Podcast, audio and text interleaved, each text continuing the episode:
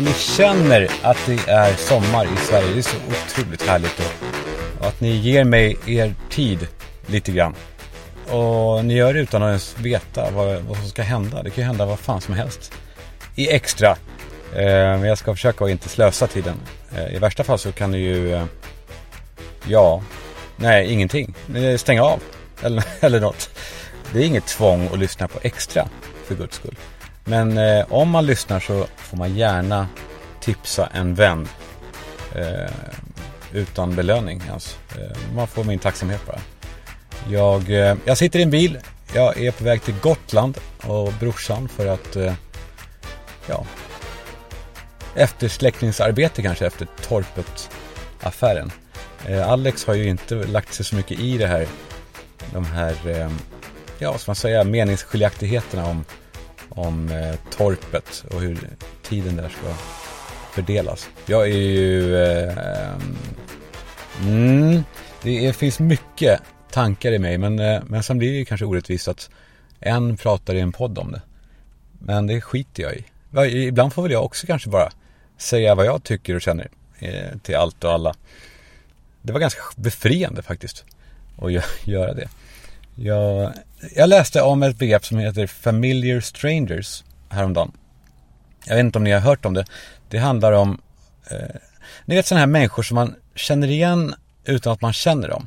Alltså man ser dem återkommande ute på stan eller på bussen eller i affären men man pratar inte med dem.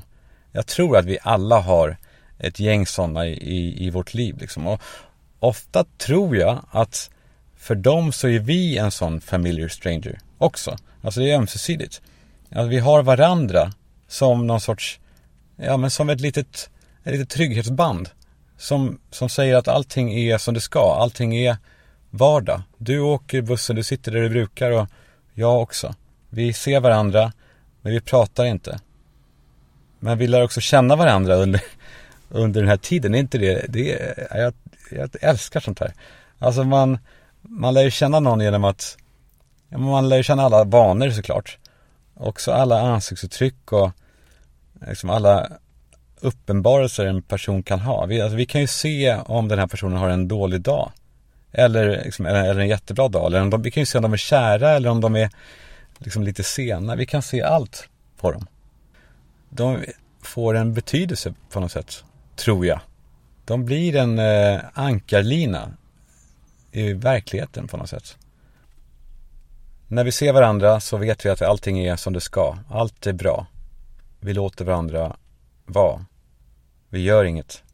Men om två då sådana här familjer strangers eh, råkar ses eller träffas på en helt annan plats då ökar chanserna enormt att man ska prata med varandra. För ja, jag tror att man känner att man är, man är lika varandra. Man, har, man känner varandras bakgrund och, och man delar erfarenheter. Och då bara, hej! Det är ju, vi är från, eh, vi är ju lika. Det är så jävla fint på något sätt. Att vi, det är så här, det är djurbeteende. Alltså att vi vet, det är två hundar. De vet att vi, du är hund och jag är hund. Vi, vi kan då prata. Medan en hund och en, en flamingo, de liksom är så här, nej men vi, vi är helt, vi har inget med varandra att göra. Så när man träffar en familj stranger, det kan ju också vara, det behöver inte vara så långt bort. Det räcker med typ Falsterbo. Eh, så bara, tja, nej men det är fan, just det, det är ju du. och så bara lär man känna varandra och då har man ju redan hunnit tio hack på den här lära känna varandra-stegen. Så man, man liksom har en jävla, en jävla tjuvstart då, vilket är härligt. Men så händer det också då ibland, när jag tänkte vidare på det och blev lite sorgsen som man väl, eller man. Det är det här, jag, jag går till eh, psykolog nu. Och eh, hans stora lärdom till mig, eller lärdom, hans stora så här ajabaja till mig är så här, du, Kalle, du ska ge fan i att säga man Eh, för det är inte man, det är jag. Om du skäms över vem du är så mycket så är det, det måste vi få bort. Den här, den här stora biten av dig som, som eh, föraktar dig själv eller, eller ursäktar dig själv med att det är, ja, det, där, det där får jag återkomma till i, eh, framöver när det är mera, när det är mera när det är klart vad det är för skit jag har i mig. jo, men så här, ibland förlorar man då en familiar stranger och vet ni vad som är så jävla sorgligt i det? Jo, det här har jag då läst mig till. Man märker inte det. Man vet inte om att man har förlorat dem. För man får kanske en undermedveten känsla av att man saknar någonting. Men man vet inte vad. Och eh, ja, nej men så sköra är de här banden. Att de inte ens låter någonting när de dras isär. De bara löses upp. Om man inte då blir påmind på något sätt. Alltså det kan ju vara så här att man får syn på den här personen på något annat sätt eller ställe efteråt. Det Hasse Aro frågar, har ni sett den här mannen? Ni, ni ringer, eh, ja ni kan, ni kan numret. 702 0090, vad är det? Hasse, Hasse Aro. Hasse Aro är en bokstav ifrån Hasse Pro. Det, blir en jävla skillnad i namnen då. Hasse Aro och Hasse Pro. Det är två, det är inte samma person det. Samma med Daniel Westling. Han är en bokstav ifrån att, att vara Daniel Wrestling. Och då är det också, det är någonting helt annat. Alltså jag tror inte Daniel Wrestling hade kunnat ha samma väg till Victoria. Jag tror att Daniel Wrestling, han hade, han hade börjat med fentanyl i Ockelbo. Han hade, han hade självmedicinerat. Men eh, ja, Family Strangers var vi ju inne på. Och eh, att man inte märker om de försvinner, nej. Eh, just då, så var det Hasse Aro. Ah, om han nämner det. Eller också om ens mamma ringer. Det har jag tänkt på. det har jag tänkt på nu. Min mamma ringer oftast inte. Eh, av anledningar. Hon är död. Hon är död, måste ni eh, påminna mig? Nej, hon, eh, hon ligger, hon är, hon är jättedöd. Stendöd. Eh, generaldöd. Eh, men så här, jo. Eh, mammor har en grej som jag skulle vilja bolla upp med er.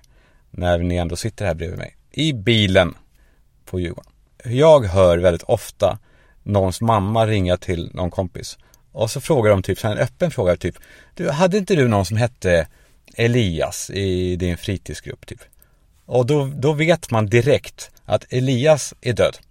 Det är, han är super superdöd och liksom, inte, han är inte direkt självdött. Han har dött spektakulärt på något sätt. Och mammor älskar att ge dödsbesked om människor. De, alltså det är någon sorts näring för mammor. Det är, det är så här en av vitaminerna tror jag som mammor behöver för att kunna, för att kunna fungera helt och hållet.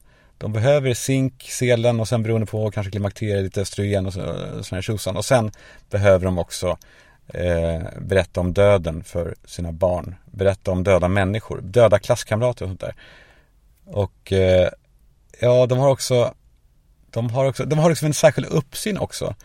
När de berättar eller när de ringer, en särskild ton som är så här, både, både liksom falskt sorgsen och lite, lite gottande på något sätt det är inte så att de bara skulle liksom berätta om att Elias är död utan de vill ju liksom gärna berätta exakt hur det här har gått till. Alltså ehm, så många detaljer som det bara går. Som är så här, åh vad hemskt va. Att, oh, nej, han hängde sig. Ja, det gjorde han. Ja, det var otäckt va. Att han, Elias, ja, han hängde sig. Ja, och, och så, men typ man, man ser framför sig va. När de berättar sådana saker då, liksom sitter vi efter fikan och samlar ihop smulorna med ena sidan av handen i en liten hög och, och kanske så här slickar på en fingertopp och trycker upp en liten en smula så att den, så att den fastnar. Det är sånt, eh, sånt gör de under tiden de berättar. Och, och, och ju värre storyn är, desto bättre mår mamman som berättar det här. Nej, ja, nej, ja. Nej, det var ju hans lilla son som hittade honom va. Stackarn. Ja, ja, sonen. Ja, han har ju cancer också, lillungen. Ja, det har han. Barncancer har han i hela anus är fullt av cancer på, på den lilla stackaren. Vad hemskt va? Ja, men han fick ju den där anuscancern när han, när, när mamman, när mamman hade bulimi, va? Det var nog bulimi, va? Hon eh, var åt och kräktes, va? Oh, nej, det var riktigt dåligt för mamman också. Jag åt och kräktes och åt och åt och kräktes. Och, oh, nej, det var inte alls bra med dem. Nej, oh, oj, oj, oj, vilket, vilket spring det var på, på sjukhus, va? Lilla pojken och, och, och bulimi-mamman och, och pappan som var, han var ju inte, han mådde inget bra. Nej, nej, han mådde inget bra. Och, och vad det kostade. Tänk vad det kostar va. Att eh, ha tre, tre sådana här eh, vårdpaket och ta hand om hela samhället ska betala. Men, men, det, men det gör man ju. det gör man ju gärna va. Ja, men, ja fy fan. Sådana är de mammorna. De, de, bara, de älskar skiten. Men, visst, visst, visst gick han i din klass va, Elias va? Ja, tänk, han, spe, han, han spelar bort, visst spelar han bort, han spelar bort hela huset gjorde han också. Ja, det blir nog inte många på den begravningen. Ja, fy fan, det är någonting med mammor och andras död som mammor älskar. Så nästa gång mamma ringer och frågar om man kommer ihåg någon jävligt avlägsen typ i förskolan eller i skolan eller, eller ja, egentligen vad som helst. Då vet man, då är det någon som har dött. Och han har dött spektakulärt. jag, eh, ja, det här är ingen stor grej kanske, men det, jag, jag har lyssnat en del på tjejpoddar sista tiden. Inte liksom kanske för att jag är inte målgrupp och så, men det är intressant att höra. Och det är saker som, alltså poddtjejer har typ utvecklat en helt egen dialekt. Alltså det är någonting, de har så här, det här intryckta hummelsnacket. Det trodde jag var en grej som man har på Östermalm. Så här, man pratar, man, man, man liksom man pratar i, runt gomseglet bara. Ja, så. Eh, men det är inte en Östermalmsgrej, det är en poddtjejsgrej. Det är inte, det är en Instagram-grej. Det handlar inte om Östermalm längre. De liksom, eh, ja, och så bara börjar de väldigt många meningar med så här, nej men, nej men, det var så här, hade du kul igår? Nej men, ja. Allt börjar med nej. Det gjorde i och för sig sportstjärnor för länge sedan. Alltså Henke Larsson började väl alltid med nej. Eh, gick det bra? Nej men. Men det här är så här, Eh, hur, hur, hur bra var det igår? Nej men så bra. Eh, det, fan, det, har, det, har, det är verkligen slående. Jag hör det hela tiden nu. Det, liksom, det, just det här snacket och i kombination med att allting är hela tiden så otroligt extremt. Allting som sker runt en sån här poddtjej, det är det största någonsin. Alltid, oavbrutet. Alltså allting som de är med om är episkt och liksom dödligt. Det ultimata och det vidrigaste ever, ever, ever. Det är, det är så stort allting. Alla de här enorma orden. Liksom, jag drack just alltså den godaste koppen kaffe ever, ever. Så också. Här. Här har vi det. Jag drack just den. De liksom sätter punkter överallt. Hör ni? Alltså, gud, jag drack just, alltså den godaste koppen kaffe ever. Så, där är en till. Ever, de, lägger, de gör om det till en fråga. De, de betonar om sista ordet så att det blir så här, så, eh, eh. Alltså här, jag dör. Men alltså, jag dör. Skjut mig nu. Fy fan.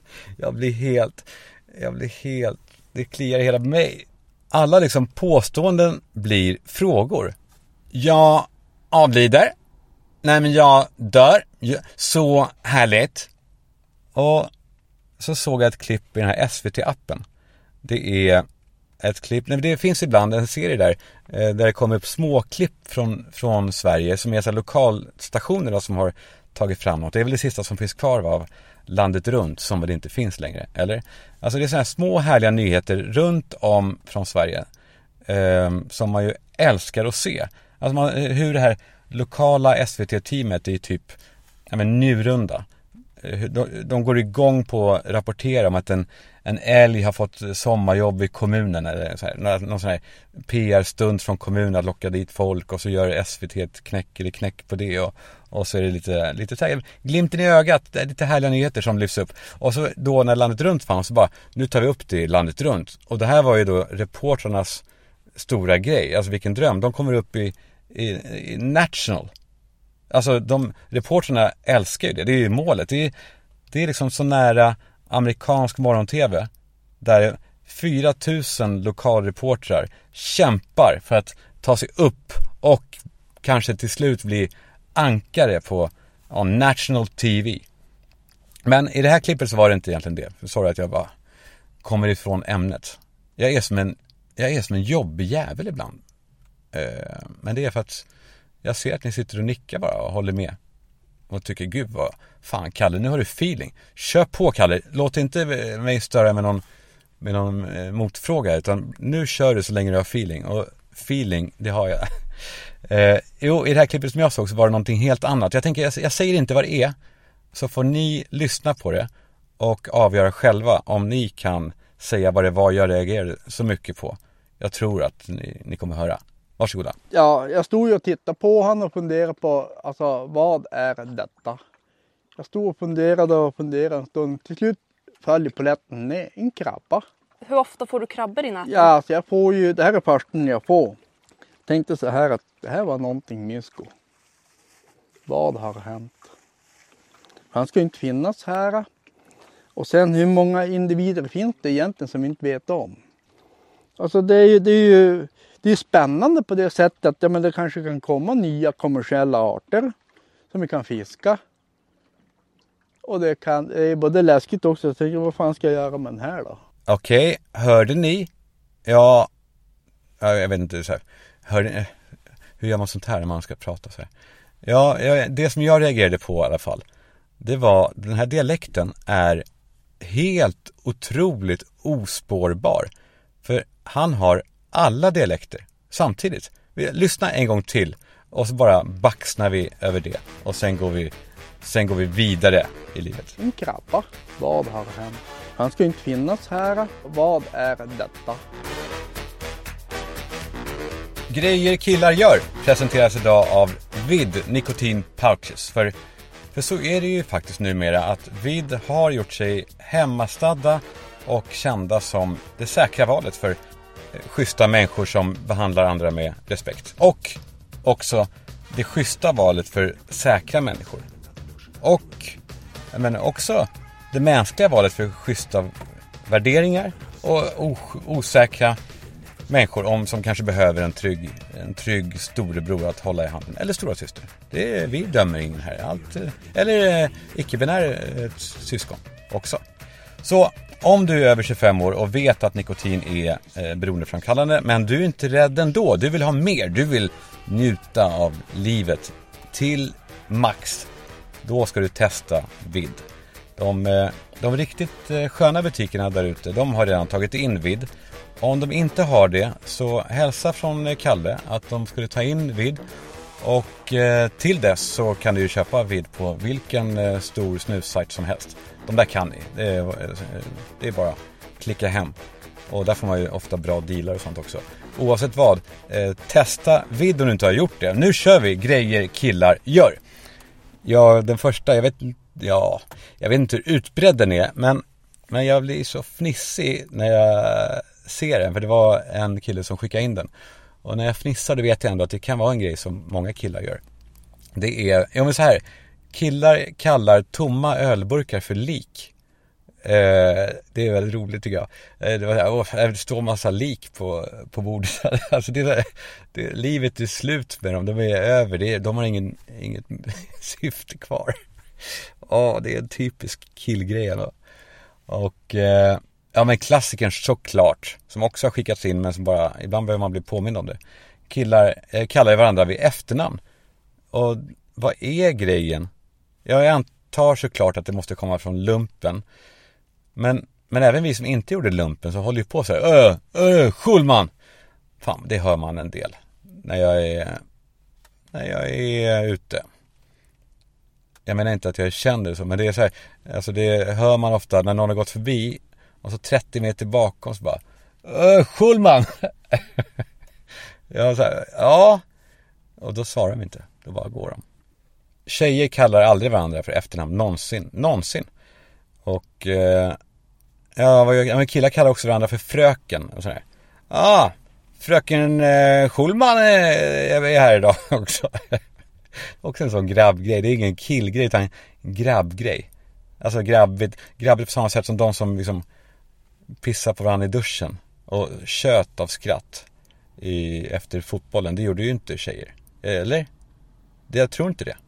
Jag tror inte att, att det stod en tjej någonsin och så här, kände så här, vänta fan nu luktar det piss och jag känner någonting ljummet på, på, på sidan. Och så bara ser man och så står, det- står det någon tjej där och har vinklat upp på något sätt som tjejer, vissa tjejer kan. Och, och pissa på det. Det händer inte. Vidare, grejer killar gör. Jo, här är också en bra som jag känner igen och som är så här. Åh, det är något som är störigt i det. Att så fort någon kille gör någonting snabbt, då säger en annan kille, ah, Speedy Gonzales. Varför? Vad är grejen med att man kallar någon för Speedy Gonzales? Vad, vad fan är, ja det är säkert lätt googlat. Jag, jag vill bara inte göra det för det är någonting generande i hela grejen. Det är säkert urgammalt och man kanske hörde ens föräldrar säga det eller något. Speedy Gonzales. Ja, ah, Speedy Gonzales. Eh, har redan druckit upp första brusken. Där har vi en grej som killar gör. Och ännu en grej här. När killar sätter fast grejer så kollar man alltid hur fast det sitter. Genom att rycka lite i den. Man kollar så här, mm, mm.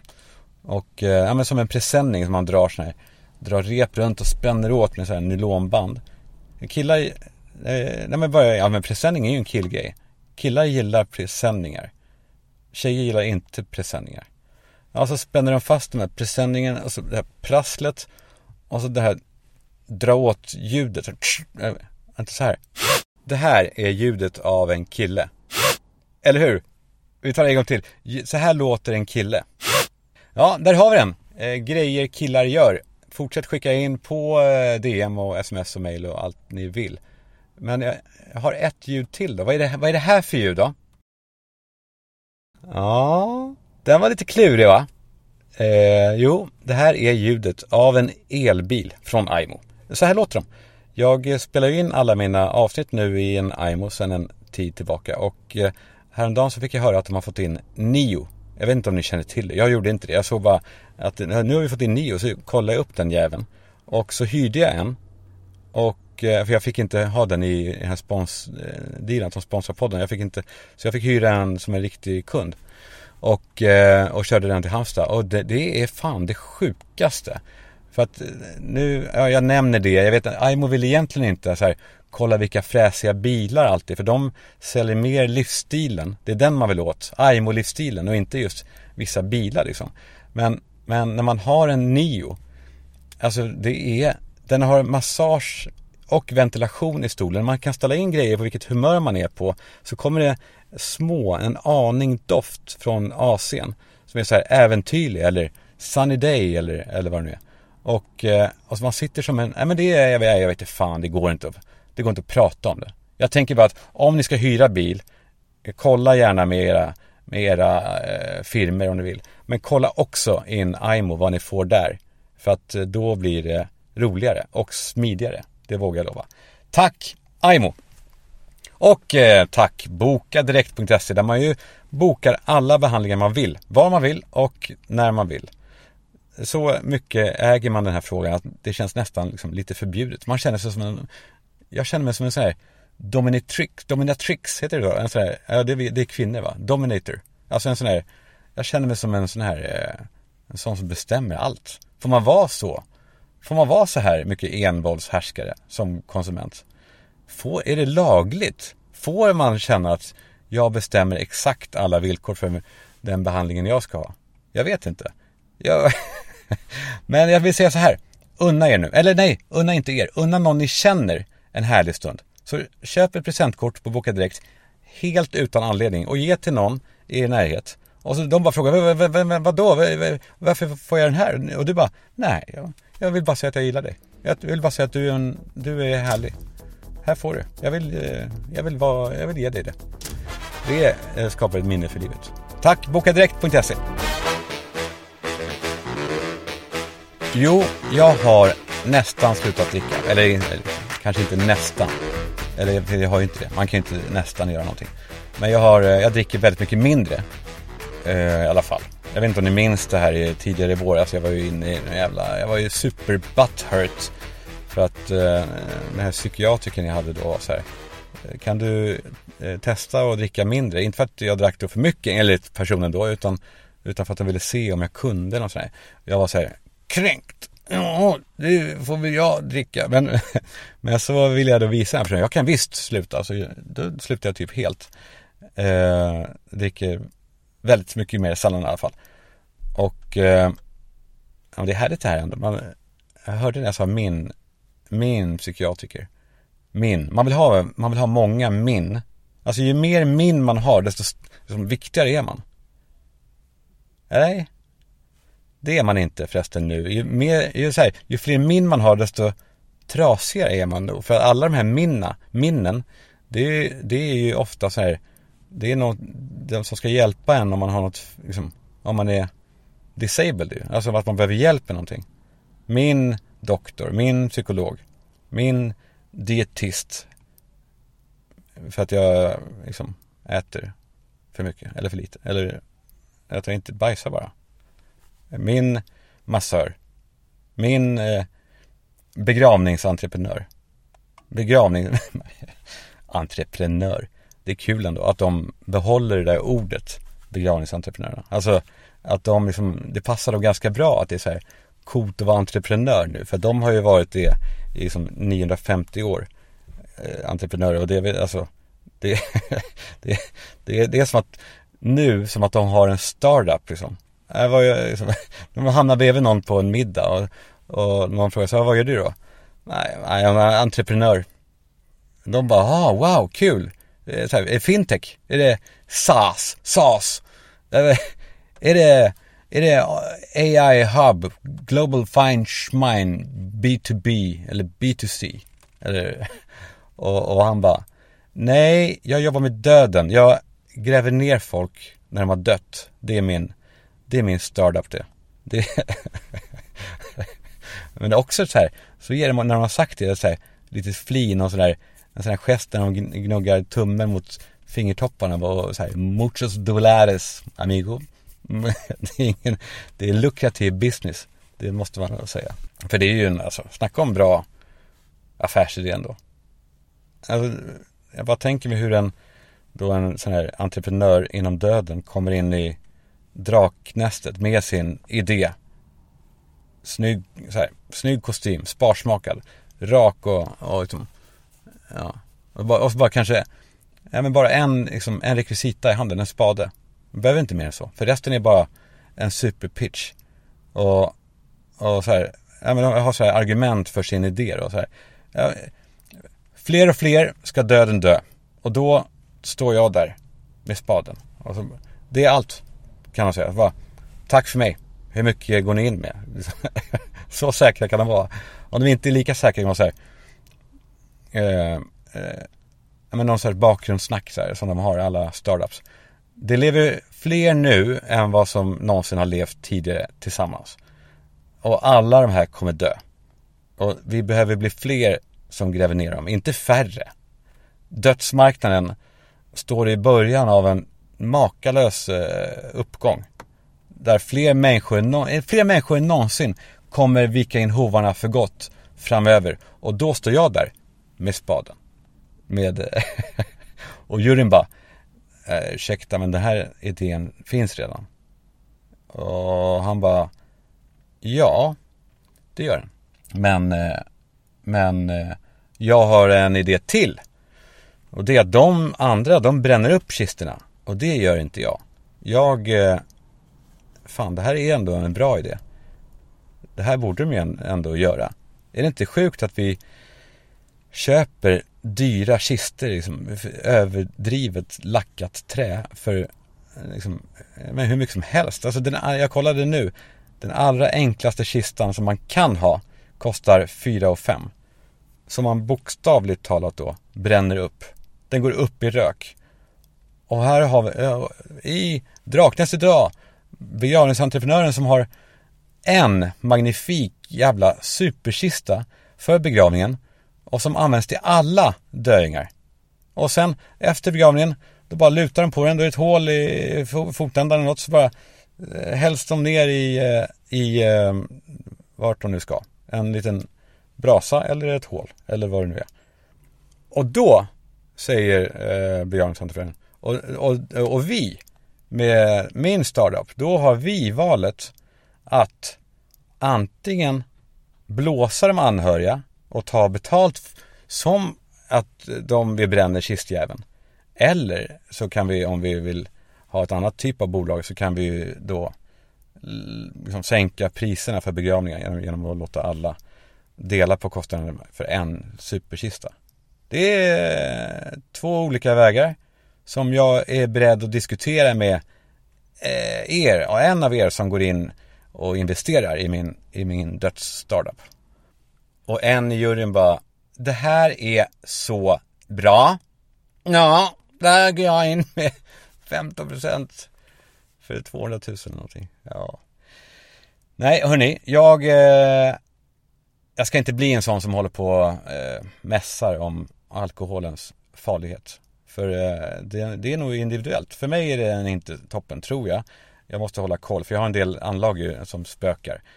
Och jag tänker inte heller hålla på och propagera som folk gör för andra berusningsmedel. Eh, men det är ju klart, det är det ju faktiskt att typ cannabis är, eh, ja men det är väldigt mycket mindre skadligt än alkohol. Om det nu är berusning man vill åt. Inga liksom våldsamheter, ingen baksmälla, inga skadeverkningar överhuvudtaget. Om man då jämför med, med alkohol. Jag tar ju inte heller, ska jag understryka det förresten. Jag gör inte det heller för att jag har slutat röka så jag vill inte, jag vill inte, eh, vill inte det. Men, eh, men eh, principiellt så är det ju en, en väsentligt mycket mindre skadlig, skadlig drog, cannabis, än alkohol. Och nej, men det har också läkande effekter som jag inte har fattat förrän nu. För att det har undanhållits oss medborgare på ett sätt som jag har fan svårt att förlåta nu när jag, ju mer jag tänker på det. Att vi inte har fått veta hur, hur många människor som, om man då bortser från att folk vill röka och bli bäng, utan så många människor som skulle kunna få hjälp av det. Jag tänker på mamma framför allt, som var så otroligt sjuk de, de sista åren av sitt liv, när hon hade hon hade kunnat få så mycket hjälp av, av det. Av liksom, ja men av, av att röka gräs. Ja, det kanske inte hade stoppat hennes väg mot eh, den här magnifika superkistan med hål vid fötterna. Och, och det. Men, men det hade underlättat hela livet tror jag. Smärtan på vägen dit hade blivit liksom mindre tror jag. Aptiten hade blivit, varit större. Ångesten hade, hade försvunnit. Och istället så bara, nej men du ska ha morfin. De, särskilt de sista dagarna var det så här, morfin. Bara mata på med morfin. Och hon fick till och med, hon fick en knapp att trycka på för att få en, en dos till. Som sen till slut så funkade den inte längre för att hon låg på maxgränsen. Och smärtorna liksom vann ändå. Hon, eh, jag ska inte gå in på det här, på detaljer. Men smärtan vann liksom över morfinet. Och eh, ja, hon tuppade av av smärta. Jag var där. Och doktorn sa då till mig att nu har Lisette väldigt, väldigt ont.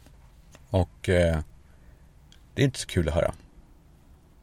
Och eh, doktorn sa att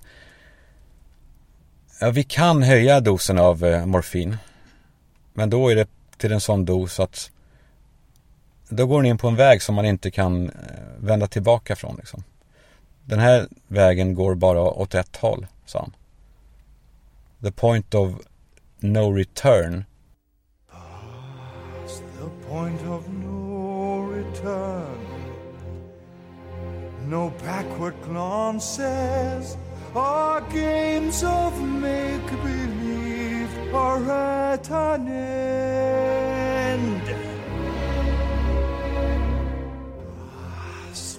Den känslan är ju den bästa och den läskigaste och värsta som finns va.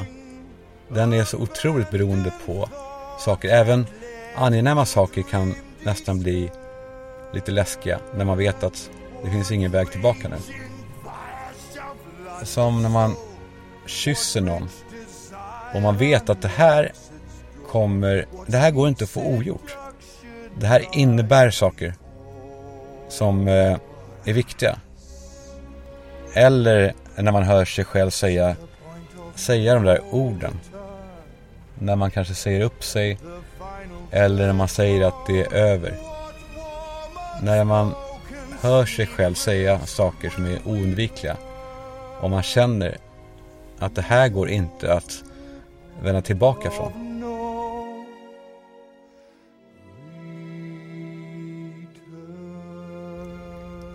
Känslan när man går i den här enkelriktade ståltuben in mot ett flygplan.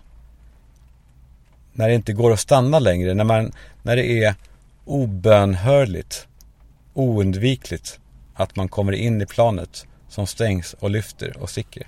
Ah,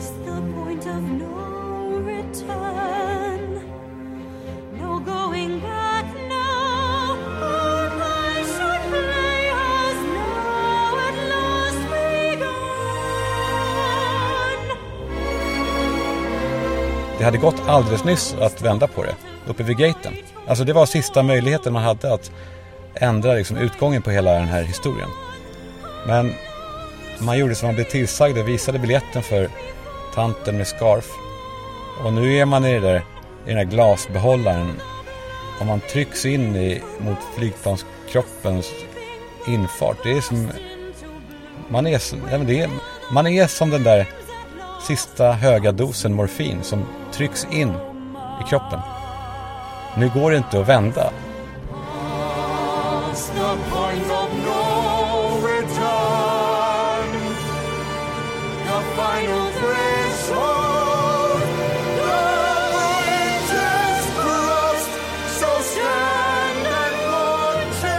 Det spelar ingen roll längre om man vill eller inte. Det är bortom det. Det som är igångsatt nu, det är ostoppbart. Det går inte att diskutera. Den här känslan är... Jag blir yr bara jag tänker på den. Mamma borde ha fått eh, en massa då cannabis, tycker jag. Eh, flera år tidigare innan hon, innan hon dog. Och det hade, det hade verkligen hjälpt henne. Jag önskar att jag hade vetat det, för då hade jag fixat det till henne. Eh, trots att det då är superförbjudet. Det är det ju verkligen. Och här måste man nog ändå kunna tala om en, en, ja, en konspiration. Eller en konspiration, kan en konspiration vara sann? För det här kan man, det är inte en konspiration va, om det är så. Jag är helt säker på att de här stora läkemedelsföretagen, de, de vill väldigt gärna att cannabis fortsätter vara förbjudet. Och Läkemedelsverket, de, de håller med. Och de gör allt de kan för att människor då som inte har en annan utväg, människor som självmedicinerar och försöker att må bra, de kallas då för missbrukare. Men, men sen, vissa människor, de, de, eh, de får amfetamin av staten om man har liksom, ADHD eller vad det nu är. Alltså, och det får de helt gratis. Så den ena är kriminell missbrukare och den andra är en ADHD-hjälte med superegenskaper. Det är otroligt det där med folk som fortfarande pratar om sin ADHD som att det ger dem superhjälteegenskaper. Det är inte det. Är inte det. det de inte fattar kanske det är att det som ger dem de här superhjälteegenskaperna det är inte diagnosen utan det är medicinen. Alltså det är, det är den som man blir en superhjälte av. Alla människor blir superhjältar eh, temporärt av eh, amfetamin.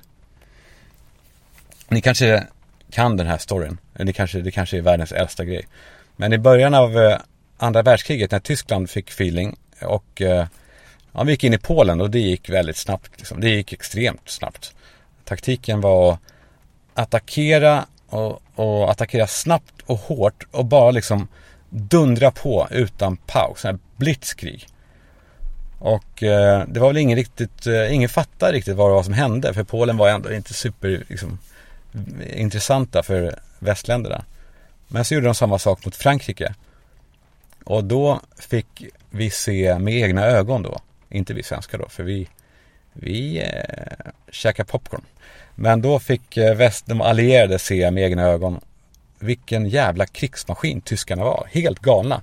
De anföll och bara körde. Genom natt och genom dag. De, de tog inga pauser. Alltså enskilda soldater bara marscherade, sköt, marscherade och sköt. I liksom flera dygn. Pigga, starka, fokuserade, sinnessjukt effektiva. I, i flera dagar i rad.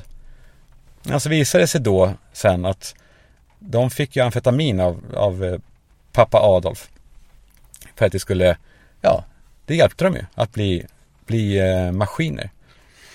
Och så, ja, det här kriget då, det var på lite olika villkor. Och det gick ju inte att säga åt dem, hörni, ni får inte använda amfetamin när ni krigar, det är fusk. Det, jag tror inte de hade lyssnat. Så de började då servera sina egna soldater amfetamin också för att kunna liksom mötas på lika villkor. Och eh, jag tycker det finns något starkt i det. Men så hörde jag häromdagen att i Sverige idag, nu, så har eh, förare av eh, sådana här stridsfordon, stridsvagnar och sånt där. De har Eh, ett preparat som jag inte vet vilket det är. Som ska hålla dem vakna i flera dygn om det behövs vid händelse av krig. Det är, och det är inte en myt eller så, men det är bara det att det är ingen som vill prata med mig om det här. Jag skulle så gärna vilja höra exakt vad det är. För att det är inte så att jag är ute efter en skit. Jag tycker det är underbart. Jag får gåshud och lite rabarber när jag tänker på att vi i Sverige, vi är också, eh, oss kan man inte latcha bort hur som helst. Vi kan också liksom kriga dag och natt den dagen det behövs. Det är, ja, men det är otroligt. Alltså i typ handskfacket i, i en sån här eh, terrängfordon 90 eller vad de heter. Så va, då ligger det en, eh, lite piller.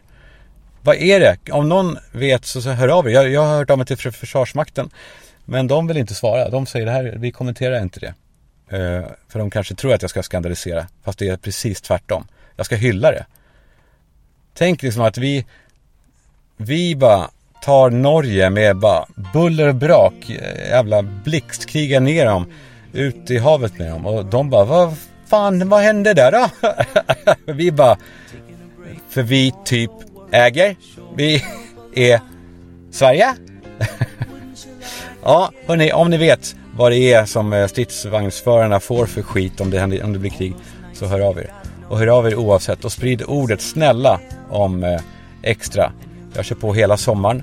Varje natt mellan måndag och tisdag så läggs det upp. Och eh, mm, vi kör på. Puss, hej!